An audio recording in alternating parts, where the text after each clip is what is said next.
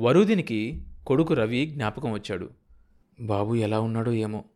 ఈ గొడవల్లో పడి వాడి ఉత్తరానికి జవాబు కూడా రాయలేదు. ముద్దు ముద్దుగా ఎంత బాగా రాస్తున్నాడో. చక్కని వ్రాత. ఎంత మంచి ఇంగ్లీష్ రాస్తున్నాడు. తనకే కొన్ని మాటలు తెలియడం లేదు. ఆ స్కూలు కాబట్టి వాడు అంత త్వరగా పైకొస్తున్నాడు. లేకపోతే వాడు కూడా ఇదిగో ఈ పోలాయిలాగే తయారవుతాడు. తను చాలా మంచి పని చేసింది. రామనాథబాబు కూడా ఆ విషయంలో ఎంతో చేయుతనిచ్చాడు. బండి నిడదవోల్లో ఆగడం వరుదిని గమనించలేదు. ఇద్దరమ్మాయిలు ఒక ముసలమ్మతో కంపార్ట్మెంట్లోకి ఎక్కి కూర్చున్నారు.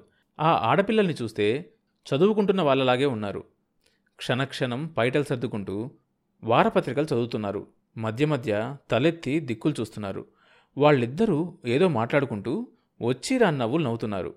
రాని నవ్వును తెచ్చుకుంటున్నట్లుగాను వచ్చే నవ్వును ఆపుకుంటున్నట్లుగాను వాళ్ళ ముఖాలు చూస్తున్న వరుదినికి అనిపించింది. వరుదిని ఎదురు సీట్లోకి చూసి అమ్మయ్యా పీడ విరగడైంది అనుకుంది. ఆ కుర్రాడు తన చోటు ముసలమ్మకిచ్చి ఆ పిల్లలకెదురుగా పోయి నిలబడ్డాడు. వాడు ఇక తనకేసి చూడ్డు. ఇంకెందుకు చూస్తాడు? అక్కడ చట్కారీ పిల్లలు దొరికారుగా? నిట్టూర్చింది వరుదిని. వాడిప్పుడు తన వైపు చూడకపోతేనేం? చిచి ఏంటి తనకి ఇలాంటి ఆలోచనలు? అవును. ఎవరిని గురించి తను ఆలోచిస్తుంది ఇంతవరకు? ఎవరిని గురించి తను ఇంతవరకు ఆలోచిస్తోంది? మధ్యలో వీళ్ళ గొడవతో తన ఆలోచన తెగిపోయింది. వరుదిని మళ్ళీ తెగిపోయిన ఆలోచనల్ని అతకడానికి ప్రయత్నించసాగింది. రామనాథబాబు గురించేనా? కాదే. అసలు రామనాథబాబు వల్లే కదా ఇంత అన్యాయం జరిగింది. ఏ గొడవ లేకుండా హాయిగా బతుకుతున్నదాన్ని ఇన్ని కష్టాల పాల్చేశాడు తనను అన్యాయం చేసి అతను బాగుపడతాడా? అనుభవిస్తాడు.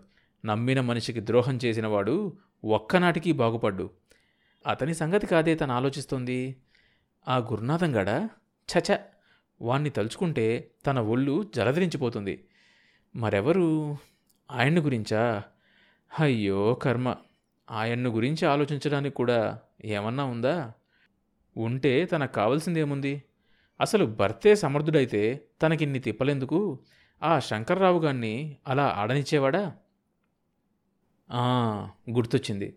శంకర్రావు గురించే తను అనుకుంటూ ఉంది. అతని విషయంలో తను పొరపాటు పడలేదు. ఆ రోజు తను వెళ్ళినప్పుడు ఎలా మాట్లాడాడు? దులపరించుకుపోయాడు. అసలు ఈ కేసు ఒప్పుకోవడమే బుద్ధి తక్కువైంది అనల్లా దొంగ రాస్కెల్. శ్యామలాంబ దగ్గర బాగా తిని చివరకు ఇట్టా అడ్డం తిరిగాడు. అటూ ఇటూ తిన్నాడు. ఆ రోజు తనే అన్నాడుగా యాభై వేల వరకు శ్యామలాంబ ఇవ్వడానికి సిద్ధంగా ఉందని ఇంకేం? ఇచ్చే ఉంటుంది.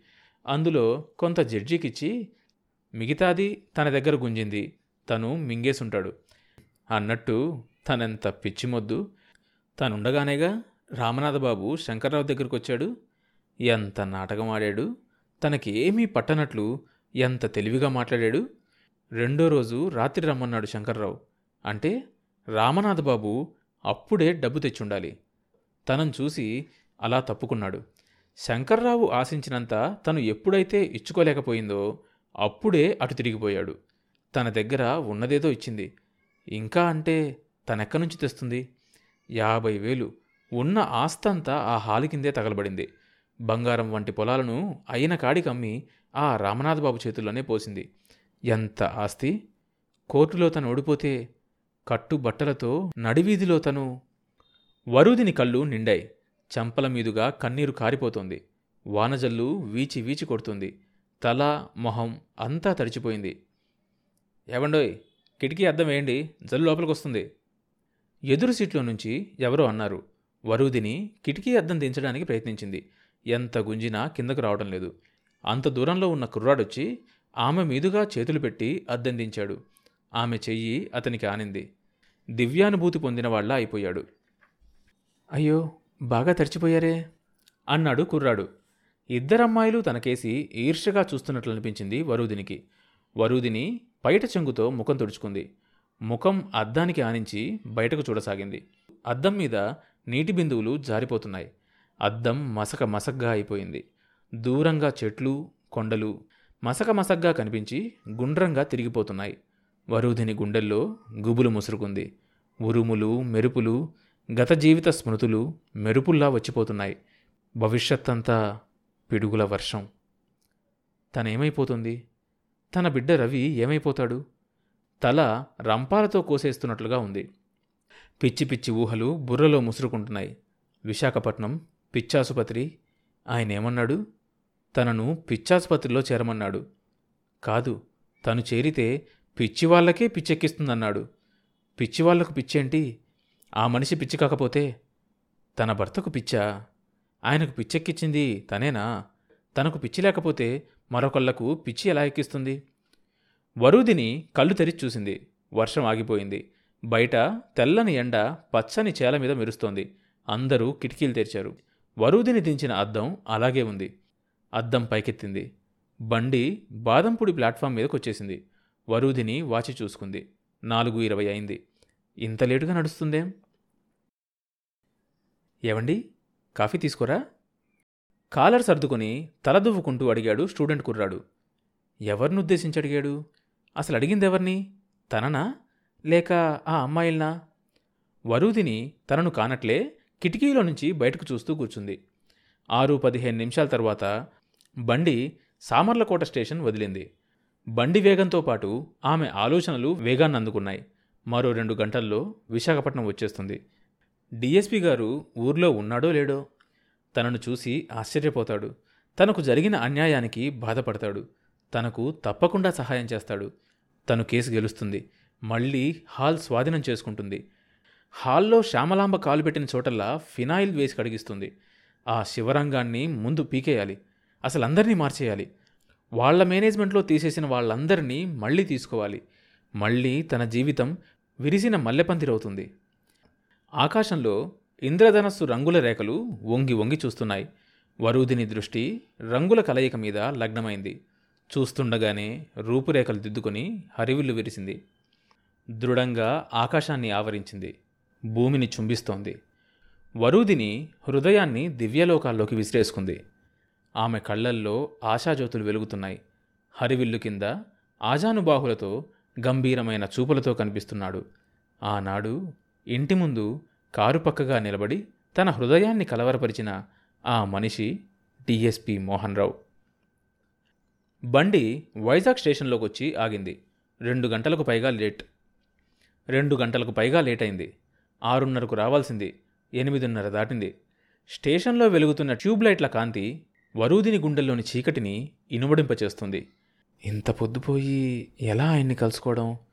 ఆఫీస్లో ఉండడు. ఇంటికి పోతే బాగుండదు. తను ఎలా వెళ్తుంది? ఆయన భార్య ఎప్పుడో ఒకసారి క్లబ్బులో నలుగురు ముందు తనను తిట్టినట్లు కూడా విన్నది. ఆవిడ తనను చూస్తే ఇంకేమన్నా ఉందా? అసలు ఆయన ఆవిడకి దడిసే ఉత్తరాలు కూడా రాయలేదు. తను రాసిన ఉత్తరాలు దొంగతనంగా చదివిందేమో. కొత్త కొత్త అనుమానాలు భయాలు వరూదిని మనసులో మెదిలాయి. అమ్మగారిదది ముందే నేను అడిగా లైసెన్స్ కూలీ చేతిలో నుంచి సూట్ కేసు లాక్కుంటూ రెండో చేత్తో మరొకరిని తోసేస్తూ పోట్లాడుతున్నాడు. కూలీ నిస్సహాయంగా వరుదిని చూశాడు. ఆమె అంతకంటే అయోమయంగా చూసింది కూలీ కేసి. అమ్మగారిని ముందు నేనే చూశా. వదిలేహా. రెండో రిక్షావాడు పెట్టె గుంజుతున్నాడు. ఏంటి న్యూసెన్స్? ముందు పెట్టి అక్కడ పెట్టండి. ఇద్దరినీ కసిరి కూలివాడికి డబ్బులిచ్చి పంపేసింది. పెట్టె అందుకొని పక్కగా వెళ్ళి నిలబడింది. ఒరేయ్ అమ్మగారికి కారుస్తుందేమోరా? ఉట్టినే తన్నుకున్నాం. అయ్యా అయ్యా రిక్షా. మరొక ఆసామికేసి పరిగెత్తాడు రిక్షావాడు. వాడి వెనకే రెండోవాడు పరుగు తీశాడు. ఇంతవరకు విశాఖపట్నం చూడలేదు. ఇదే మొదటిసారి. తెలిసిన వాళ్ళు కూడా ఎవ్వరూ లేరు. ఎవరన్నా ఉన్నా వాళ్ళక్కడ ఉన్నట్లు తనకు తెలియదు. ఇక్కడ మంచి హోటల్ ఏదో అమ్మాయి గారు ఎక్కడికి పోతారు? వయసు మళ్ళిన రిక్షావాడు మీసాల కింద పళ్ళు బయటకేస్తూ అడిగాడు. వాడికేసి చూసిందామె. అమ్మాయి గారు చాలా మంచివాళ్ళా ఉన్నాడనుకుంది. వాడన్న మాట గుర్తు చేసుకుని ముడతలు పడ్డ అతని నొసలు చూస్తూ వరుదిని. దగ్గరలో మంచి హోటల్ ఏదుందయ్యా? మంచి హోటలా? అంటూ వరుదిని కేసి చూస్తున్నవాడు తల వంచుకొని ఆలోచించసాగాడు. దూరంలో అయితే ఉందమ్మా మంచి లాడ్జింగు. మంచి హోటలేనా? నొక్కి అడిగింది. అమ్మోరమ్మ హోటల్ కంటే మంచిది. ఈ టౌన్ మొత్తంలో లేదమ్మాయి గారు? ఎంత ఇవ్వమంటావు? తమ దయ. ముప్పావలా ఇప్పించండి. వరుదిని పెట్టె అందించింది. మంచి గదులు ఖాళీ దొరుకుతాయా? అడిగింది. ఓ మస్తుగా. చాలా పెద్దది కదమ్మా అమ్మోరమ్మ హోటలు. అమ్మోరమ్మ ఏంటయ్యా? రిక్షాలో కాలు పెట్టబోతూ ఆగి అడిగింది వరుదిని. అదేనమ్మాయి గారు అన్నోరమో పన్నోరమో అంటారు. నా బోటి వాళ్ళు అట్టానే అంటారు నోరు తిరక్క. సీటు తుడుస్తూ అన్నాడు రిక్షావాడు. ఏమిటో అడవి మేళం ఇంతకీ హోటల్ మంచిదేగా? రిక్షాలో కూర్చుంటూ అన్నది వరుదిని.